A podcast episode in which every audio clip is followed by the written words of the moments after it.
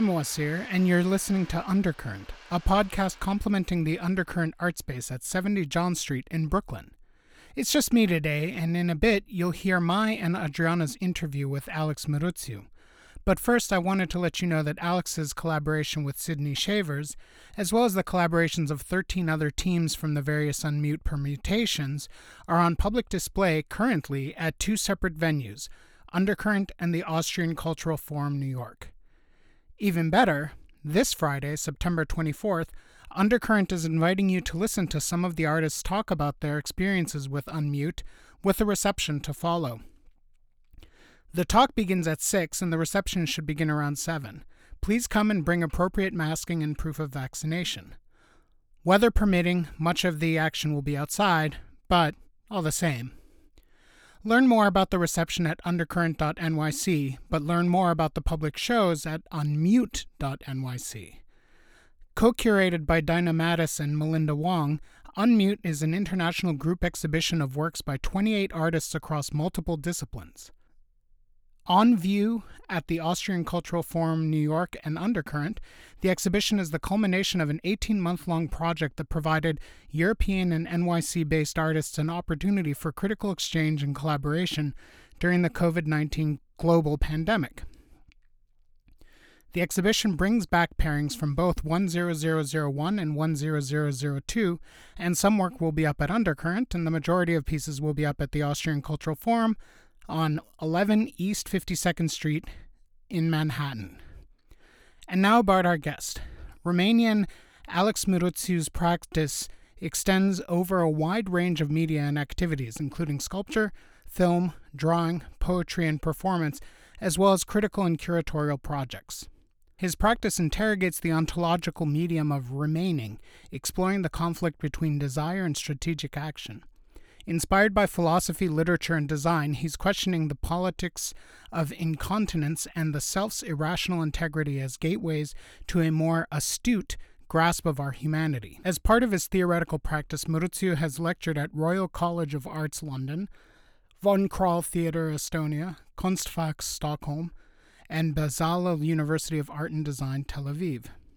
He has collaborated with artists, writers, musicians, designers, and philosophers, including Grit Hockmeister, Elias Marino, Graham Faust, and Graham Harman. And I meant to ask him about Graham Harman in the interview, but I forgot.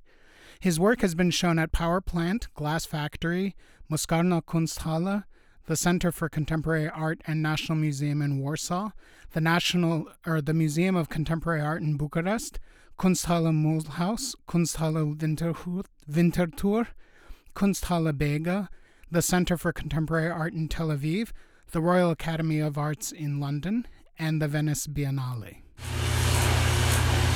Thank you, Alex, for joining us here on the podcast. And we wanted to start asking you about, or we wanted to start by asking you about your unmute experience where you were part of Team Branch with Sydney Shavers from New York. So could you tell us about uh, first about the final project that the two of you sort of developed? Okay, yeah. Um, first of all, um, thanks, thank you very much for inviting me to this podcast. And um, I might say that it has been a great pleasure to collaborate with Sydney, Sydney Shavers. She's uh, an amazing artist, and I think um, we were. I was lucky to be paired with her because she, and I think she, I she confirmed uh, to me this too actually. She, uh, she, was happy to work with me too. But i think it's, it's mostly because we have um, a performance background both of us. And uh, we also kind of clicked on a, on a kind of let's say conceptual level. And uh, we seem to be very connected from these two perspectives and um, also conceptual writing as well. You know, she, she, she does that too. And yeah, and over the past um, 10 weeks, I guess, uh, we've been uh, meeting online and um, sometimes one once a week, sometimes twice a week. And in between, we also had kind of brief um, briefs um, uh, using other platforms. So yeah uh, we we went through many kind of uh, um, um, like route routes. We started, let's say, very kind of conceptual, and we found like a, a common terrain language, and we started from that point on. Uh, poetry and the metaphor. So we were we moved around all those sort of things, and to move quickly, uh, you know, at some point we realized that we also want to make uh, objects, and so we kind of pushed this idea, this mode of working onward towards this idea of okay, we are kind of collaborating via screens. Uh, so, but hopefully, you know, with the with the common exhibition, with the coming exhibition, we would also want it, want to present some sort of situations, installations, objects, and uh, so everything went towards that direction quite briefly. You know, what can I tell you? Um, yeah uh, i think we both went into this into this project kind of trying to reposition our previous works into this format. At least this is what i did. So i wanted to adapt previous projects or ideas that i kind of ideas that lingered lingered in my head. I did so in uh, in expressing some sort of i kind of re picked up on the on a previous project called, uh, in which I kept moments of silence uh, for some situations in my life. I use this kind of a tree, which uh, in a form of a double or a self-portrait. I wanted to record uh, to kind of freeze a moment in time uh, of this object outside of me, using this kind of devices, I try to to kind of invent a, a way to record this um, this moment that it doesn't necessarily have to be very kind of significant. That's the whole point in in in this project.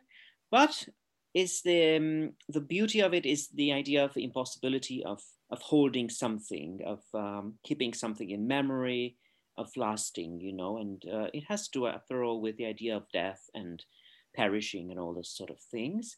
And uh, roughly this is what I, I proposed. And uh, Sydney came up with the idea of making kind of utopic chairs, impossible almost to uh, sit on.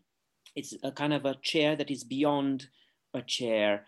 And so uh, the discomfort that makes that, that um, creates uh, by sitting on it, it reminds me of this idea of the, the things that we design and end up being designed by the objects that we design. This idea of ontological design. And I think she's very much on top of this subject. And we want to pair these situations, these videos that I did, and images with her objects, which, by the way, she calls them, uh, she wants to treat them also as kind of pedestals or pedestals to my objects, to my sculptures. We have to create a sort of dialogue. It's still under under process in process. Can you describe what your objects, if, if I understand correctly, your objects are something like molds? Yes, of, you're very right. Can you describe them in a little bit more detail? Like oh yeah, molds I mean, um, of? They are quite rudimentary if you if you if, if you want, you know. Um, but um, as I said before, it's not it's not the, the material that so much is important, but the idea behind it. But if you want to talk about them, it's like a sort of a clay that goes in between the intersection of the branches of the of the tree, which kind of takes the form of the intersection.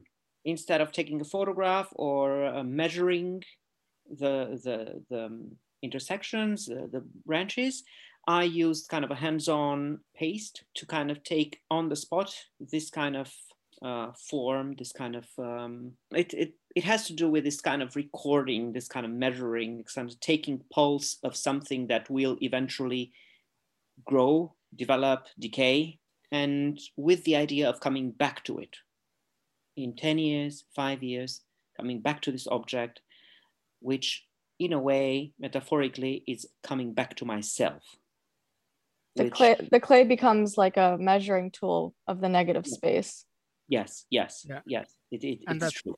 So the reason I asked is because, and Adriana brought up negative space, and there's also it's very much a recording of absence because the clay sits where there where there is nothing, and you know you're also talking about in, in the photographs you have your moments of silence where there's a reflection on some kind of absence something that was no longer there that you're remembering in some way and then sydney her chairs if i under, if i remember correctly she plans on like painting them green and with a sort of white and gray checkerboard that's the absence of space in uh, photoshop or uh, yeah, yeah, in Photoshop. And so there's this kind of way in which you're both dealing with trying to find what's not there or trying to gesture at creating something that will will become that should be invisible like a green screen or the transparency in photoshop that should be invisible but because we can't really make the invisible invisible or we have to it, because the invisible is malleable in some way there's the trace of it takes on some kind of material form. That is to say, like if you're creating a, an image with transparency in it, you can change what that transparency looks like. That's what I mean by malleable. But the only way you can see it is because the checkerboard shines through. It's, yeah, true. Yeah, very, very well said. It's true. Yeah there, and I think there is, a, I think you pointed out very clearly that there is a direct link between our works in this sense of absence, of dealing with absence, absence as, um, or the lack as a medium. So something that has to kind of have a form in order to come back to it. And yes, definitely she uses this kind of checkerboard, as you said, this kind of, and this, the, the, the green screen, which is um, used in cinema. Mm-hmm is the thing that you basically, right, project other images. So what can I add to, to what you already said very well is that the idea of foundation, foundations and the foundation came pretty often in our, our discussions and the idea that we need some sort of infrastructure uh, in order to know where we are and what what's next to move on. And uh, so the idea of foundations seem to be a recurrent theme in terms of uh, having a clean slate in her case. And to coming back to my sort of approach is the finding of some sort of stable ground because the objects that I'm referring to are, as I said, I treat them more or less like mirrors. So it's like coming back to, to me. So it's, it's something that has to kind of ground me. But of course, the, the idea of discomfort as well comes comes into the picture uh, and, and the idea of this kind of futility, the idea of transient time and of passing of the time, passing of time and um, yeah, and, and the idea of pedestals as a, as a prop. I, I, I just want to sort of close the loop that I was that I started on because the the pedestal was sort of the last the last part of this because in in one sense the chairs, uh, Sydney's chairs you can think of as not there as objects to be consumed in an artistic way, but rather as objects to present other objects that are then consumed or as objects that support the viewer you know that the viewer sort of sits on them while looking at other things. And then that was also why the the idea of taking traces from the tree is also uh, thinking about and then when you started talking about doubling like the way that the uh, the tree stands in not as a as a support but as a reflection of the you that is busy thinking about something else. And that you take the measurement of the tree at that moment to remember that moment of silence as well. And over time you grow you know your melancholy turns to mourning whatever and the tree grows as, as well. But you still have this uh, the material memento of that moment when there was still something else going on. That's all. Yeah yeah it's beautiful how you how you said it. Yes definitely. Thanks. Yeah, um, uh, it's. Um, uh, I have a couple of other works that kind of relate to this um, idea of memorialization and um, this kind of mourning uh, of, of some of time and uh, of whatever parts of me. What uh, so uh, they're called units of survival. So it is kind of it can be called units of survival too. You know this work and another work of mine is a kind of a self portrait at 29. This is the title it, and it's a small, small, uh, un, almost kind of stunted grow in, in its growth uh, plant that grows in my hometown on on a roof of a building, which I cannot ever kind of a, approach physically. And it just grows there very uh, minutely. And I always kind of uh, film it and record its presence out of like from 50, 100 meters. I call it self-portrait of myself at 29 because I started to look at it and record its presence and acknowledge its presence when I was 29. It's almost like a fixture. It's like um, it can be another object that I'm kind of focused on or having my, all my attention towards that object. Uh, but it is something that helps me to ground myself and my kind of. And after developing this kind of work, I also kind of think of it as, um, and it relates to the work uh, that you are talking about with the tree and the, negative spaces that uh, Adriana was also speaking. It's um, it has to do with the idea of sort of bastardization. I'm not sure if that exists in English. The idea from uh, that a plant is just doesn't belong to any anyone. It's just fixed itself there out of thin air, and it tries to grow itself and to resist and to be resilient in an un, unwelcoming environment. And at least at that point, I felt the same that my development was kind of in that time, uh, to some degree, even now, uh, is kind of in, that is, uh, yeah, it's in, um, it, it's difficult to uh, kind of develop in a country that uh, very often doesn't um, appreciate and support the artistic process. And so it's almost like a plant just goes mad and just and grows in a place where it, its life is half, uh, it, it, it's kind of uh, unnatural for it to grow, but it still grows. And is this a metaphor of, of resilience that I really enjoyed? And resilience really, through kind of structure because plants yeah. grow where they're planted by by i mean i always think about that like i'm not a good plant person. I, I don't have the the patience. Um but i actually can relate because when i was born they bought a plant for me and it survived for 22 years which first of all i don't know how that has happened because it's definitely gone parched for more than a week um, but as it's grown through the um, the pot, it has its branches has have you know reached out towards the sun at any part of the house. Uh-huh. So thinking about this act of reaching and this act of movement from stagnancy is something that I I wanted to talk to you about actually. Um, I have a quote by the amazing Hannah Arendt. She this is from one of her essays. She says, We have arrived in a situation where we do not know, at least not yet, how to move politically. And I got a lot of this tension from your work of movement and stagnancy and dance performance movement as an act of subversity against um, structures that be. I mean, there's a lot of writing on how dance is kind of like against normative pedestrian movements, I wanted to boil that all down to a silly question about this existence on the digital for the past for the past almost a year maybe a year now and this residency kind of having to create connections and have movement of the body through the mediation of the computer or the device. Well uh, the residency came in a very almost kind of a perfect moment if you you're right? It, because we i mean i at least kind of almost got accustomed to to being more uh, online than uh, offline.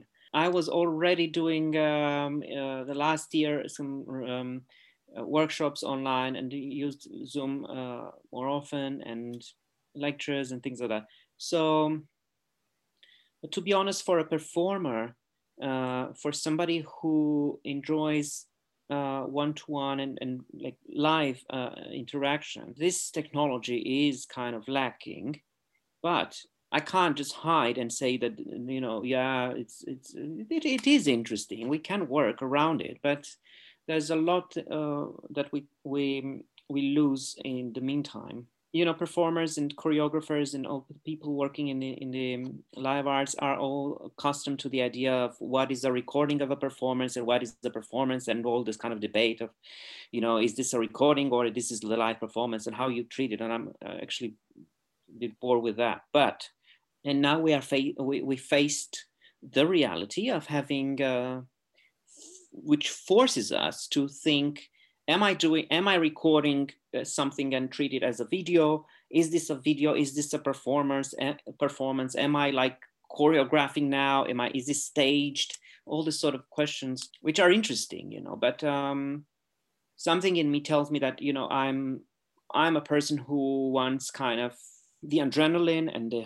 the, the whole live experience that you get out of performing live for example or having a, a simple conversation live you know I get more input out of a conversation that I have live than, um, and my whole being changes, my whole approach, even my English changes, you know, my, the, the quality of my words, the way I relate. And, then, and it's just the thing, just how it is, I guess, you know? So, I mean, it, this collaboration was really great. It was also great because Sydney was is is a person that I I relate directly, but quite and you know, and we laughed a lot, and we have this kind of very uh, nice uh, dynamic. But there's so much interference in between two people, you know, and like how how you know we have discussions. How how do we exchange? What we use PDFs?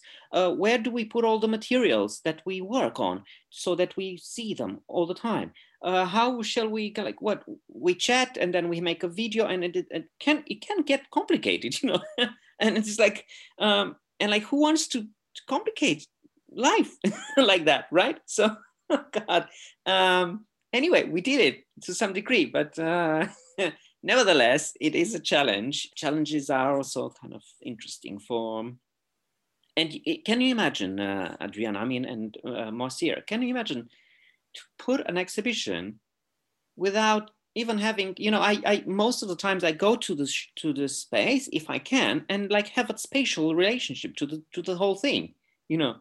But uh, now i cannot sydney can maybe because she's yeah. there it's wild it's wild i mean wild, yeah i was talking to a friend yesterday and i had a show in miami maybe a couple months ago and i only bring this up because all of the work was not physical, it was projected onto the wall through hidden projectors on the ceiling. And so it was totally, I mean, I felt like a Luddite even talking about the show with the curator. I, I, I was like, uh, are you sure this is going to inspire? Yeah. like there's there's no somatic interrogation between the person and the work anymore it's not an object it's a it's a reproduction or an idea of an object and so that has been i mean with the internet that has been so i mean and this past year it's been such a point of tension especially among you know art circles which is like and one might even i'm not going to bring it up but nfts you can take that out Moacir but this idea of like the hierarchy of image and like what is what is the real experience and what is a copy of the experience. And it sounds like you think about that a lot in performance and yeah. kind of the occlusion of the audience now since there's no the audience is amorphous. Yeah. That's very it's correct really. And um, i might i might add that you know at some point i think I brought this uh, this up uh, with Sydney, and I and I actually felt that during our discussions, at some point, I felt like I'm a curator, not an artist.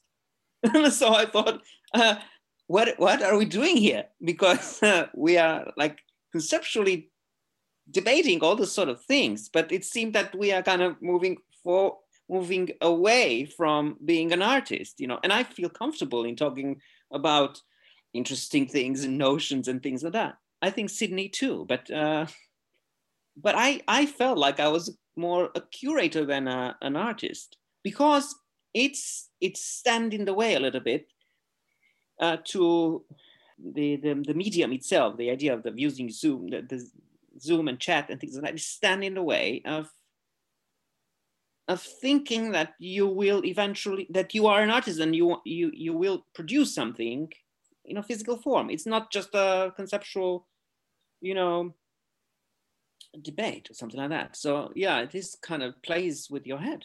So you're saying that the the sort of productive process doesn't really lend itself to something like Zoom. Like you can't screen share doing yeah. sculpture or or screen share being outside taking photographs of yourself and yeah yeah exactly it is it has to do with that yeah it has to do with that and um so the zoom and, call is sorry the zoom call is is not it's not collaborative in the sense of the actual process of making something. It's more just it, it's all foreplay. It's all just talk ahead of time and then yeah. okay uh, by next week we'll have done abc but that that zoom can't play a role in that.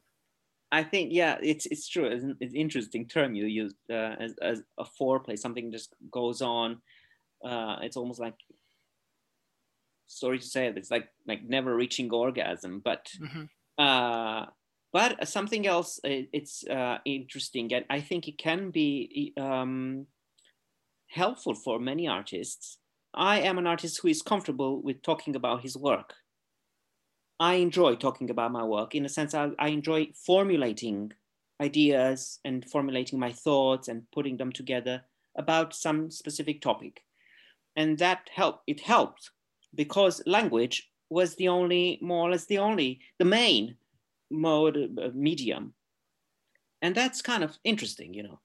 So it's like, like a director of a film, you have to put everything in your words in order for the actor to understand where you are, what you want out of the scene. So it's a matter of formulating. The more you are able and competent in formulating, isn't it, your thoughts, and what you are and what you want and everything like that, the better. But this is takes a lot of energy because I mean, I, I can like, I can just draw a sketch at some point and be roughly quicker than, uh, you know, than half a page of description and it will be more direct. But I cannot so much, you know. So even if I make a sketch and show it to, for example, to you guys or to Sydney, you know, I also have to talk on top of the sketch it's like so show, showing and telling. Yeah. Sorry. Showing and telling. It's like yeah, a main, showing and yeah. telling. So this kind of dialogue, it's quite. It, it, it's interesting, but uh, it is nevertheless demanding, you know, and uh, it's language based. First of all, even if now we are looking at each other, yes, of course, but it's the words that really transmit what we want.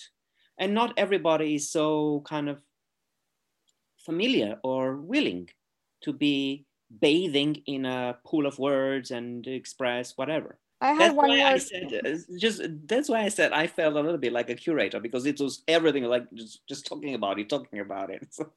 yeah, I I resonate with that too, but also like thinking again about your work, which by the way, oh my god, your drawings! I was just I want one maybe one maybe one day when i'm wealthy. Um but in other um i was thinking about like the deconstruction of knowledge in your work and how that actually meets um, this project you've done for unmute.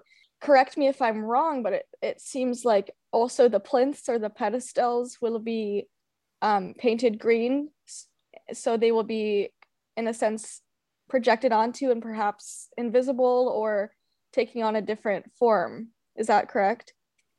Well, to be honest, uh, I cannot say 100% how the objects will be in terms of uh, Sydney's part. Mm. Um, what, what, what I know is what you already know. So it's not, I, you know, the idea of that she paints them in um, either in transparent kind of um, pattern mm-hmm. or uses this kind of in some form or uh, is the green the green screen. But she plays with, with this idea of materiality but like hidden materiality. Is like it's there but it's not there.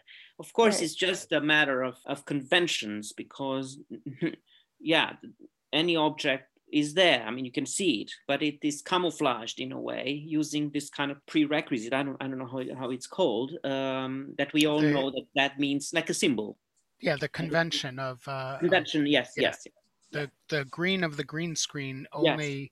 makes something transparent when there's the mediation of a filter that uses the chroma key to take that green out. Yeah, that's it. That's like, the yeah. process. You're very right. But Absolutely. following following that maybe possibility, it's been really interesting again about your work, this like turn to the anti-monument in a way. So you get this like disappearing of the pedestal, perhaps, but not the object that sits upon it.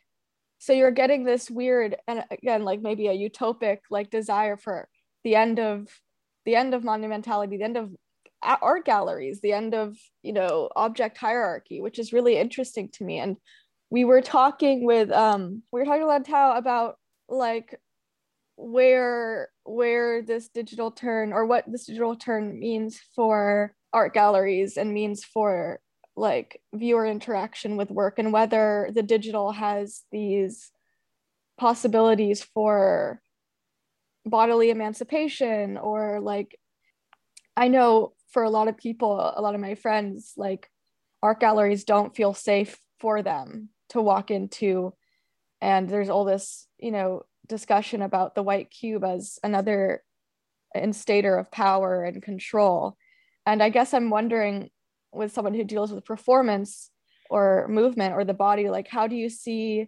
like new possibilities for the digital um, to create uh, a new a new sort of art gallery a new sort of interaction with work Oh, that's a com- quite complex uh, question. To it seemed that lately, the, for for the past maybe 10, 15 years, galleries, museums have picked on the on the importance of performance, and you probably all seen performance coming into the museum, into the institution, and so so ephemeral. Uh, ephemeral manifestation of art in relationship to other objects in the museum you know people artists who are you know work with collections on different levels so, so there is an interest growing interest in that uh, i'm not sure if if i i hope i'm not like avoiding your your question but uh,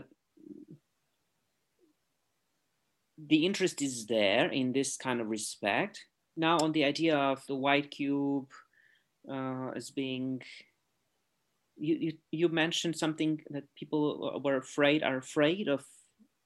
Oh, I I just meant like, you know, institutions have these histories of of violence, whether that be stolen artifacts and discussions around returning artifacts or just even what institutions represent for people of color or I guess I guess my question was quite vague, but I was like I'm always wondering about like how different artists feel about this new I don't I hesitate to say new because the internet is not new, but new turn of the digital in terms of art and how can performance or how can the body be present online and if, if that's possible for you as a performer? I, I don't know.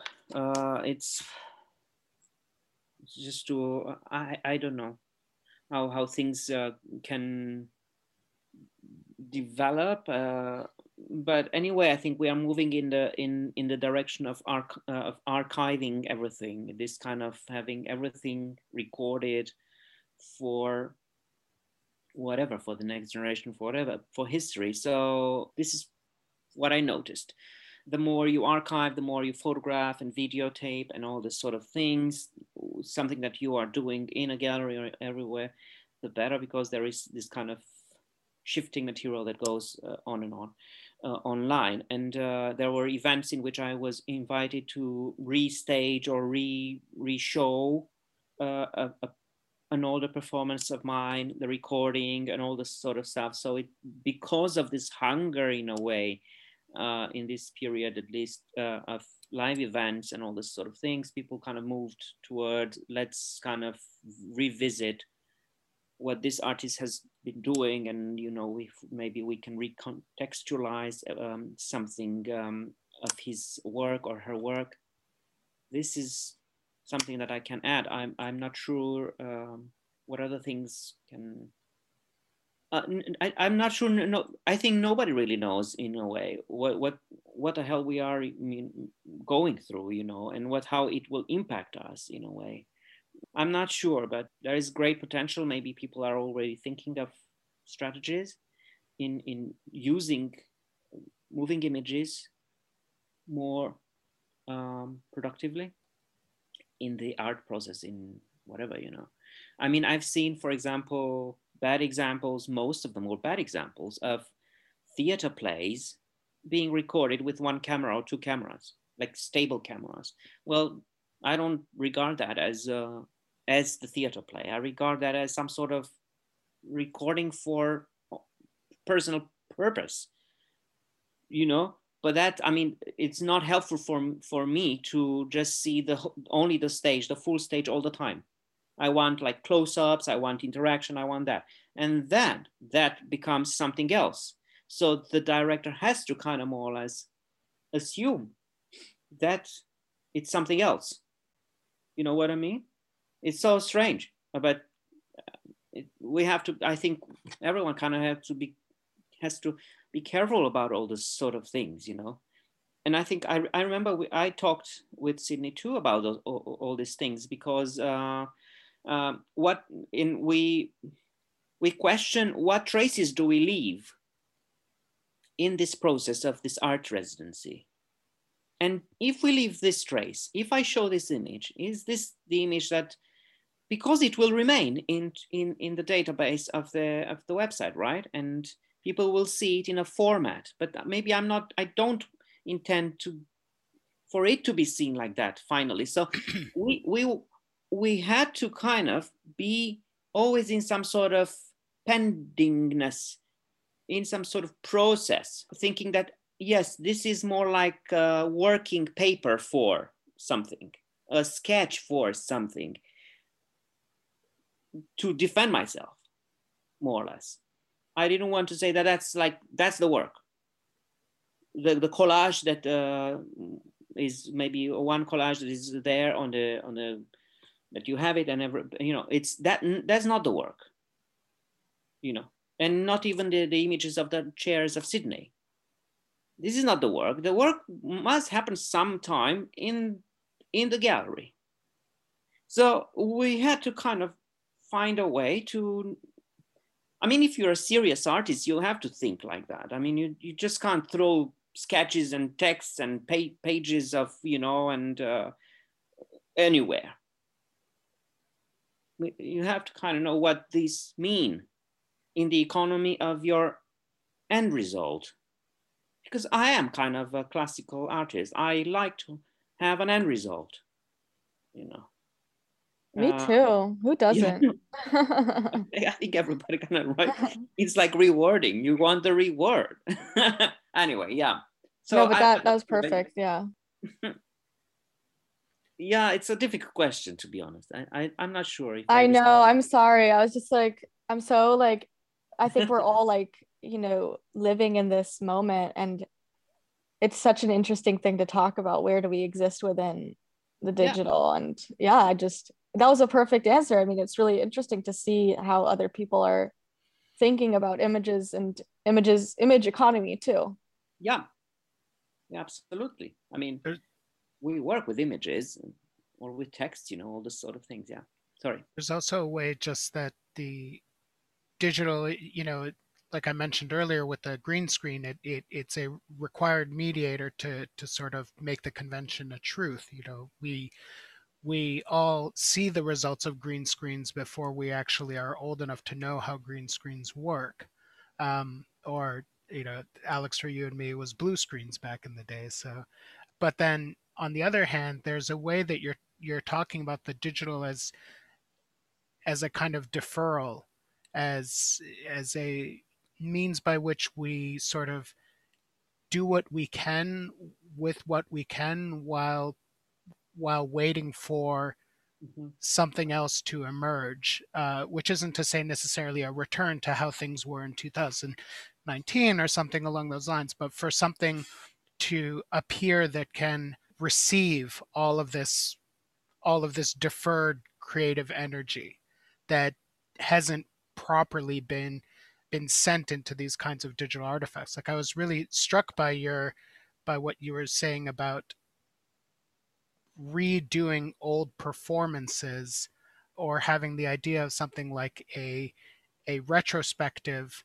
of uh, different kinds of performances and then the idea of whether whether that takes the form of having you there or like do it doing these different things or whether that takes the form of your of videos of you doing the same thing. And it's and i think that on the one hand the video has sort of the alleged you know going going back to adriana's bringing up the illegal word deconstruction you know like the video at least has the has a kind of historical authority because it's a recording at a specific time. So if you have a work from say 2005 the video was made in 2005 and is is has a sort of authoritative relationship to the performance.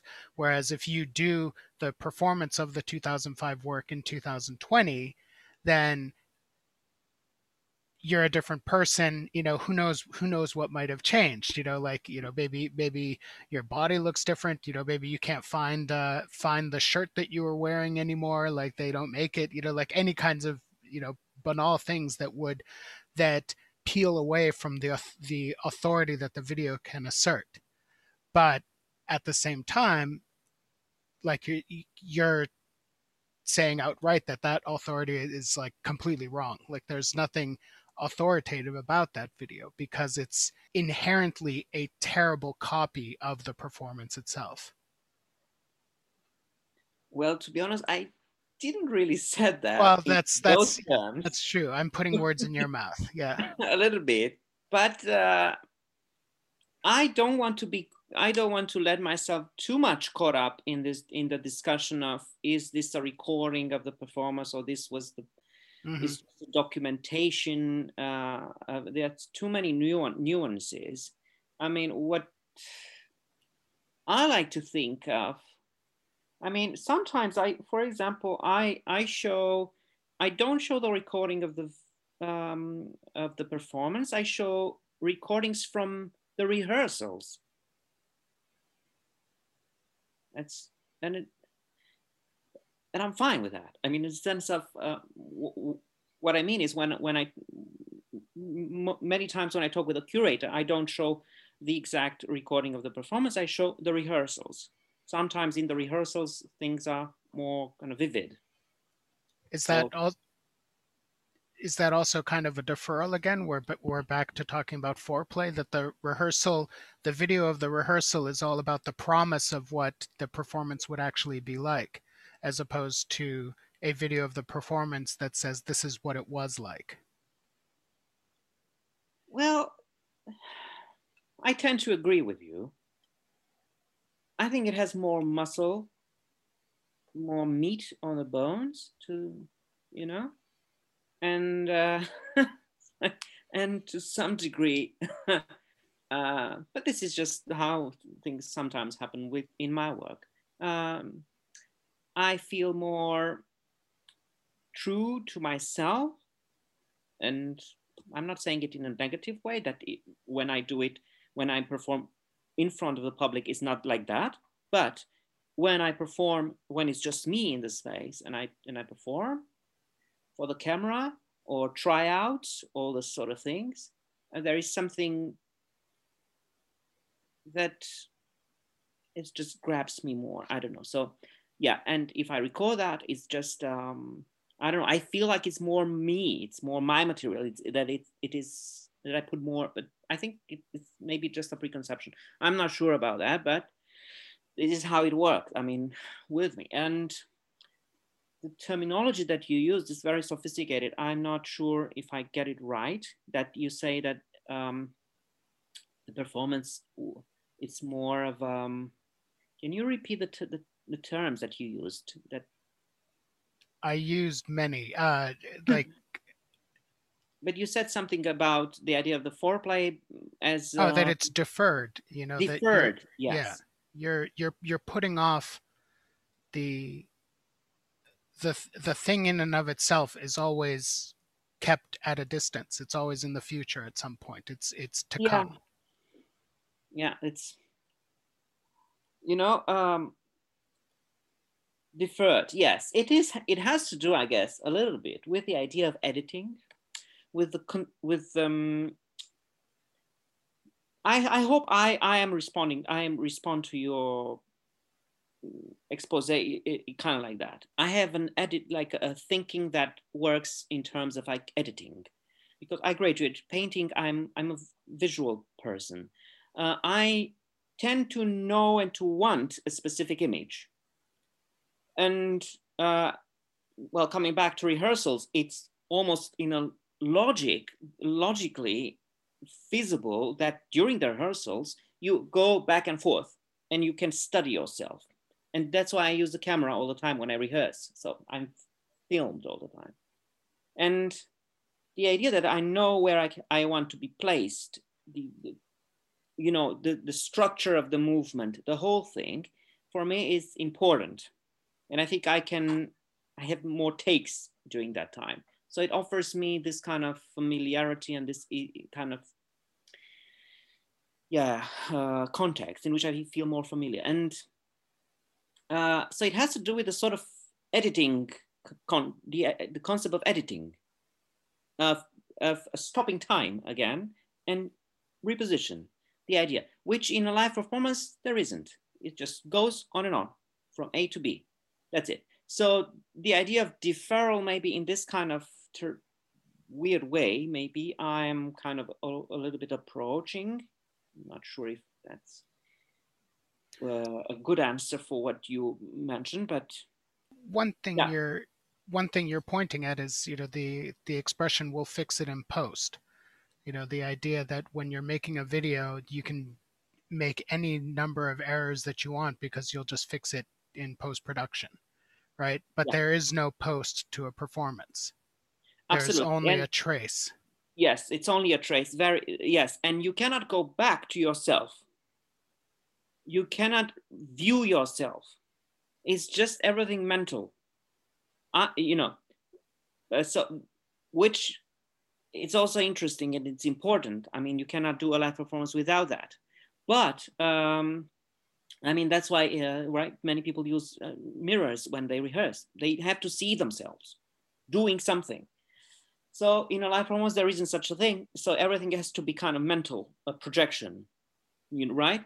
and hopefully that you get, you'll get it right or whatever. But it has to do with the un, in, inability to come back to yourself and look at yourself, uh, which uh, I tend to like to some degree, but not all the time because I want to have control.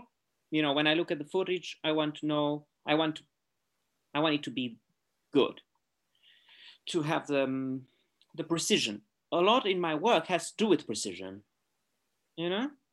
even with the notion that is uh, a little bit humoristic because precision is just something that you, it's almost impossible to get. What is precision? But uh, the, the thing that I want to be precise about, I want to have it in the performance, you know. So because it has to do a lot with shortcuts, with the idea of moving, moving on fast, in a fast paced. And so I want to deliver text, image, movement quite precise and quite programmatic. And that takes, yeah, that takes kind of a, things that I think are precise. You're calling in from Romania, not to put words into your mouth, but you you gestured towards a, a something about the level of support for artistic endeavors in Romania. And I, I wanted to ask, I've been meaning to ask many of the artists these sorts of questions, but it always sort of fades away, which is to think about unmute slash your practice slash you know what what your artistic life means within the context of basically the EU. Romania is is a particularly let's say interesting member of the European Union because the the accession uh, you know for it a lot of people are were unexcited about Romania's role in the, uh, Romania's joining the EU, let's say. And uh, it, it, it seems like Romania joined, and so the UK left in one way or another. But but here you are, and the you know, then these cultural institutes go and and fund the arts in some way and engage in something in some kind of political soft power to express this kind of culture abroad. But that also sounds kind of funny to say that the Romanian government and the EU government are somehow doing this sort of thing together. So I was wondering, like, how how do you see yourself as a Romanian artist versus an EU artist versus, or do these things not matter at all, or? Well, um, it matters to a degree, but uh, what I find uh, uh, that we are lacking here, for example, is the um, the number of uh, events, exhibitions, and um, interesting like the so the cultural scene here is interesting, but uh, it's not that it's not on steroids, you know, like in other places. I mean, you cannot you cannot see things here as the, like in London or in, in other places, you know, uh, in, in Bucharest, for example, right? So there is a degree of, I don't want to sound violent or rude, but uh, provinciality uh, to some degree. Uh, yeah, and uh, yeah, there are, we have institutions uh, uh, which are interesting. Also, galleries. Also, the Romanian Cultural Institute is doing a very good job, at least in, for the past 15 years. And I've been collaborating with them uh, quite a lot during uh, these years. And uh, they're trying to promote all, all, sorts of new names and interesting artists. I don't see a, a, a, big difference or a radical difference between me living in Romania and another artist living in, in America or in another place in EU. But it also depends on the type of artist that you are. And um, so I travel a lot. I, I am not restricted, you know. Also, being in U- European Union made it easier because uh, with the lack of pass- passports and all this sort of thing. So, but traveling is something that uh, it helps if you're coming if you're coming from a kind of um let's say gray country i don't know how you want to call it um, or not so developed or whatever light up i'm not sure. You actually called it you you said at some point that uh, that when we when romania came to eu other countries left. The uk left yeah. The uk left why, why are you saying that? And this, this is a much more interesting question. Oh, it, it, well, it's just it's just very much tied in with it, it's not a one to one relationship, obviously, but a yeah. lot of the the a lot of the talk around Brexit was based around foreigners coming in and taking jobs from UK nationals, and Romania's accession was seen to put that on steroids like that it was it was one thing when it was Polish and and Lithuanians and whatever coming to the coming to the UK, but once once Romanians became part of Schengen, then forget it. It would, it's, you know, like you know, like the country will just become Romania again, and I and I think that this, or not again, but will just become Romania, and I think that this is tied into a a strong European fear, like racist fear of Roma, particularly. Yeah. Um, and like that's that's I lived in France for three years, and and that was something that I I experienced and really couldn't couldn't explain in any way. And so so just in that sense, so there's um there's so my I also lived in Lithuania for three years, and um, the there was a song for the Eurovision contest that came from Lithuania called Eastern European Funk. I don't, you know, it's okay if you don't know it. Um, I don't expect you to know anything about the about Eurovision. In Eastern European Funk, there's these lyrics. Yes, sir, we are legal, we are, though we're not as legal as you. No, sir, we're not equal, no, though we are both from the EU. We build your homes and wash your dishes, keep your hands all squeaky clean but one of these days you'll realize Eastern Europe is in your genes. So uh, genes there is is in the lyrics. It's written genes like genetics, but I always also hear it as genes like pants, which is the idea of uh, of this. Um, the miscegenating force of the evil, over sexualized Eastern European coming and taking the virginal Western Europeans and, and creating and miscegenating to create these wild new Europeans that are that have lost the have lost the Western refinement, I suppose. So I think that that's that's a lot of the rhetoric around the EU um, that I've noticed, and I don't think I'm paranoid about this. It has this element of it, you know, where uh, countries like Lithuania, like Romania, are also considered buffer states, that they're brought into the EU, but not brought in entirely into the EU, because the idea is that they're just sort of space for where the next war is going to happen when Russia invades, or however you want to think about it. Mm-hmm. So mm-hmm. that's why that's why I'm curious, like particularly about uh, about the artists from Eastern Europe, how they how they see themselves as part of the EU. Like, do you uh, do you see yourself eh, like well you said you know that the moving without passports has made things easier and i know you've collaborated with people uh, with western europeans etc um, so maybe maybe it's not something you think a lot about or not not necessarily on, in these terms on, on, i mean you you made a kind of um interesting a complex uh, picture uh, i i tend not to think so much like uh, in in those terms uh, I noticed you imagine. I mean, you can imagine that I noticed uh, some uh, also kind of maybe racist uh, comments or looks or things like that when I'm abroad, or the idea that you know Roma people co- confuse Romanians with Roma um, group, and um, uh, which you know it's yeah, there are many kind of stereotypes going on around, and um, the idea that Romania is kind of still poor or not poor. I mean, it's still developing country, all the sort of things. I have them. I mean, I'm I'm facing them all the time.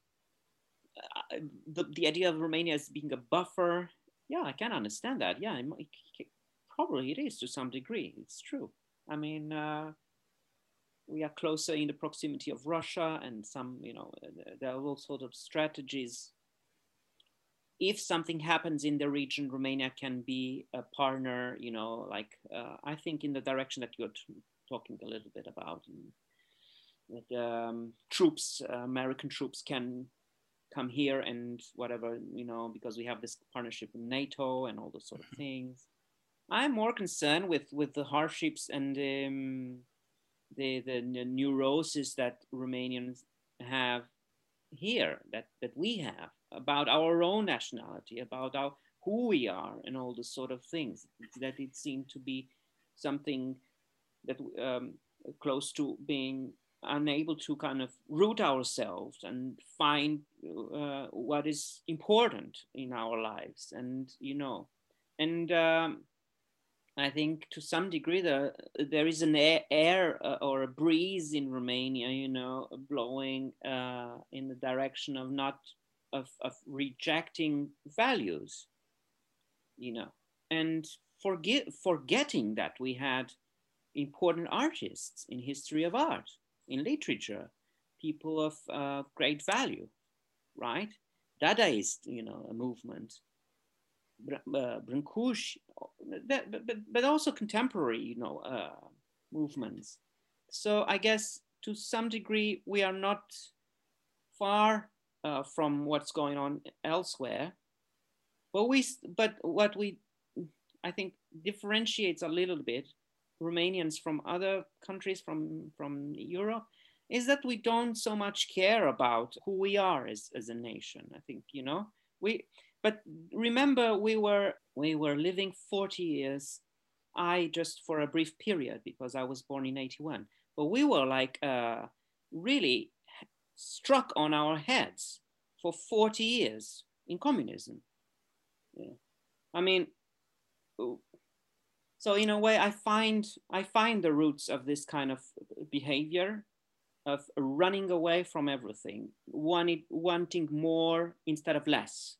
Everything that Europe, you know, wanted to. Uh, uh, so so we became a, a market, and we embraced that because we didn't had all this sort of things for the for for you know before and imagine i mean there is a, a, a word um, like a way of saying in romania that uh, my parents we used to say that we we our generations of the my parents generation we uh, will not that our generation so, so they were saying to us so my, my father for example would say to me that you probably will uh, not see uh, a good ending either, a good kind of live uh, life either in Romania because uh, the way you know they they they really had high hopes in 1989 when the re- revolution came, but then it was such a slow process for for the next 25 years or 20 years, you know, uh, even even now that they become to, totally disillusioned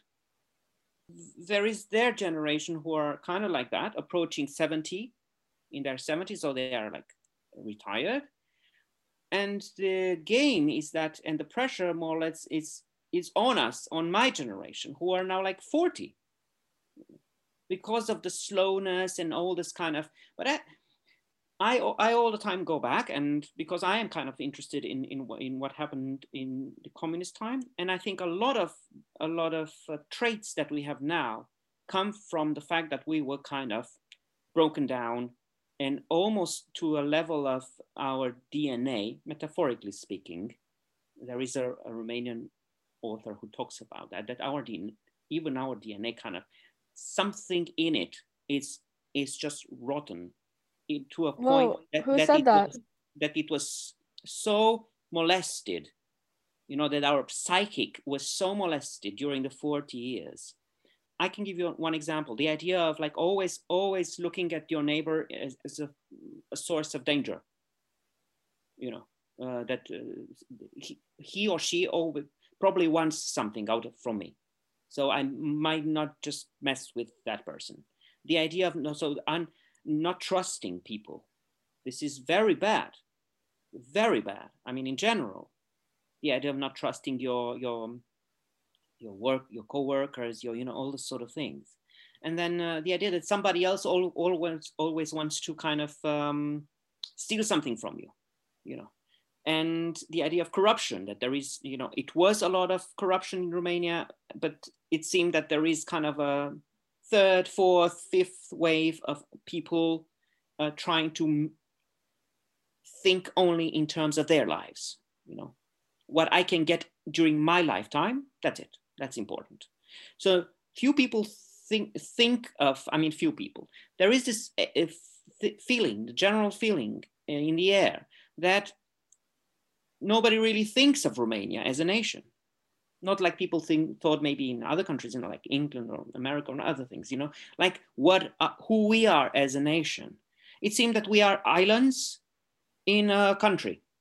Everyone is like a, a small island and wants to deal and resolve his issues or her issues and move on without caring of the neck of the um, you know there is kind of e- egocentric uh, society here you know and no this is complicated to deal with, you know, when there is no solidarity or very uh, few islands of solidarity, you know. But then this comes from communism, you know, because when you when you couldn't buy anything like decently, you know, there was a fight for everything, for bread, for meat, for anything, you know. Then for 40 years, you will get, uh, you will have this image of the other as somebody who can harm you.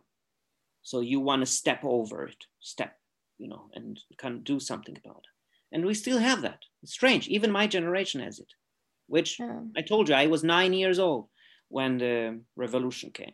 But somehow it just it just can't translate it into to me, and I see it. You know, strange. It's just strange. Like thinking about that in respect to like movement, like a country that's always running away from itself yeah. um, or running away from the past i mean it creates this yeah transgenerational trauma that you're always kind of attempting to create something in opposition to the past. Um, and i can imagine you know that's just so it can create you know a lot of bad feeling. Yeah tension. well, that's that's also how i saw you know adriana's questions about a lack mm-hmm. of monumentality I also read with that that kind of uh, through an Eastern European lens of trying to trying to tear these tear down the concept of the monument, tear down the concept of the of a uh, tear down the idea of something deserving some some level of worship or some kind of special relationship in its in its in its representation.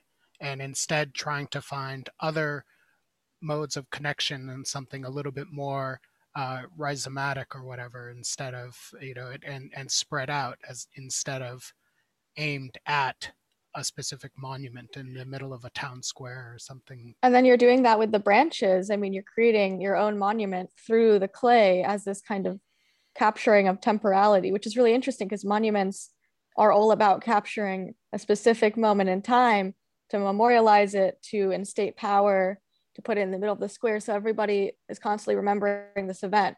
And yet this clay becomes the the non-event in a way because nobody really thinks about plants, I guess. I don't know.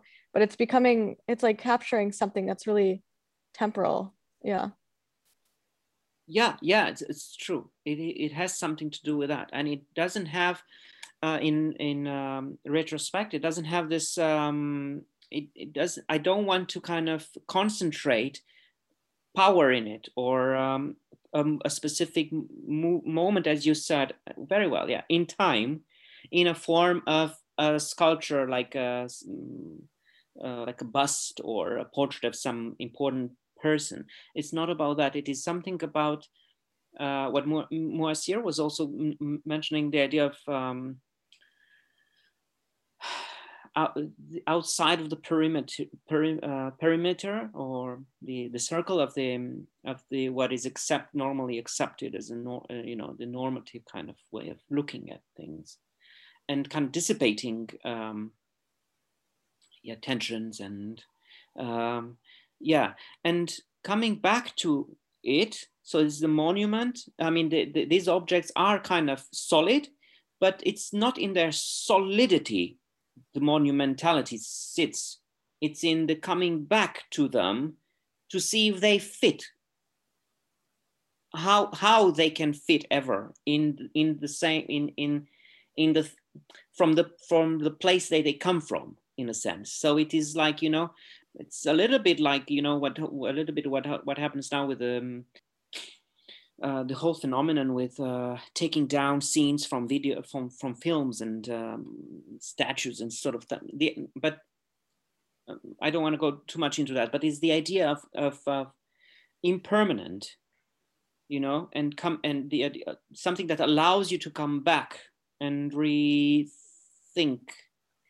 uh, or reposition and um, yeah which you know it's not like yeah but history has kind of this uh, um, desire to fix uh, points in that are undiscussed unquestionable after you know years and years and years uh, we tend to do it now with also with the postmodernist uh, as you said, mentioned, deconstruct, uh, to deconstruct and always kind of turn back and forth. But um, it's a lot of just narratives, you, you, know, master narratives and talking about it. And it's all, also a lot in the words, which I keep going back uh, at, at it, you know, it's a lot in the words and in, in interpretation how we interpret things. Uh, so maybe with that we can close uh, that with a re revalorization of the need for interpretive work and of the need of using language to understand to help understand artistic production and to understand the objects around us. This was so nurturing. I feel so inspired. Like you Thank and La- you and Lantau have made my weekend. Like oh my, oh my lord. it, Seriously. You know, it couldn't be uh, otherwise if you two weren't um, uh, the same, you know, working. It's a collaboration. I mean, I would I would be totally probably different if you know.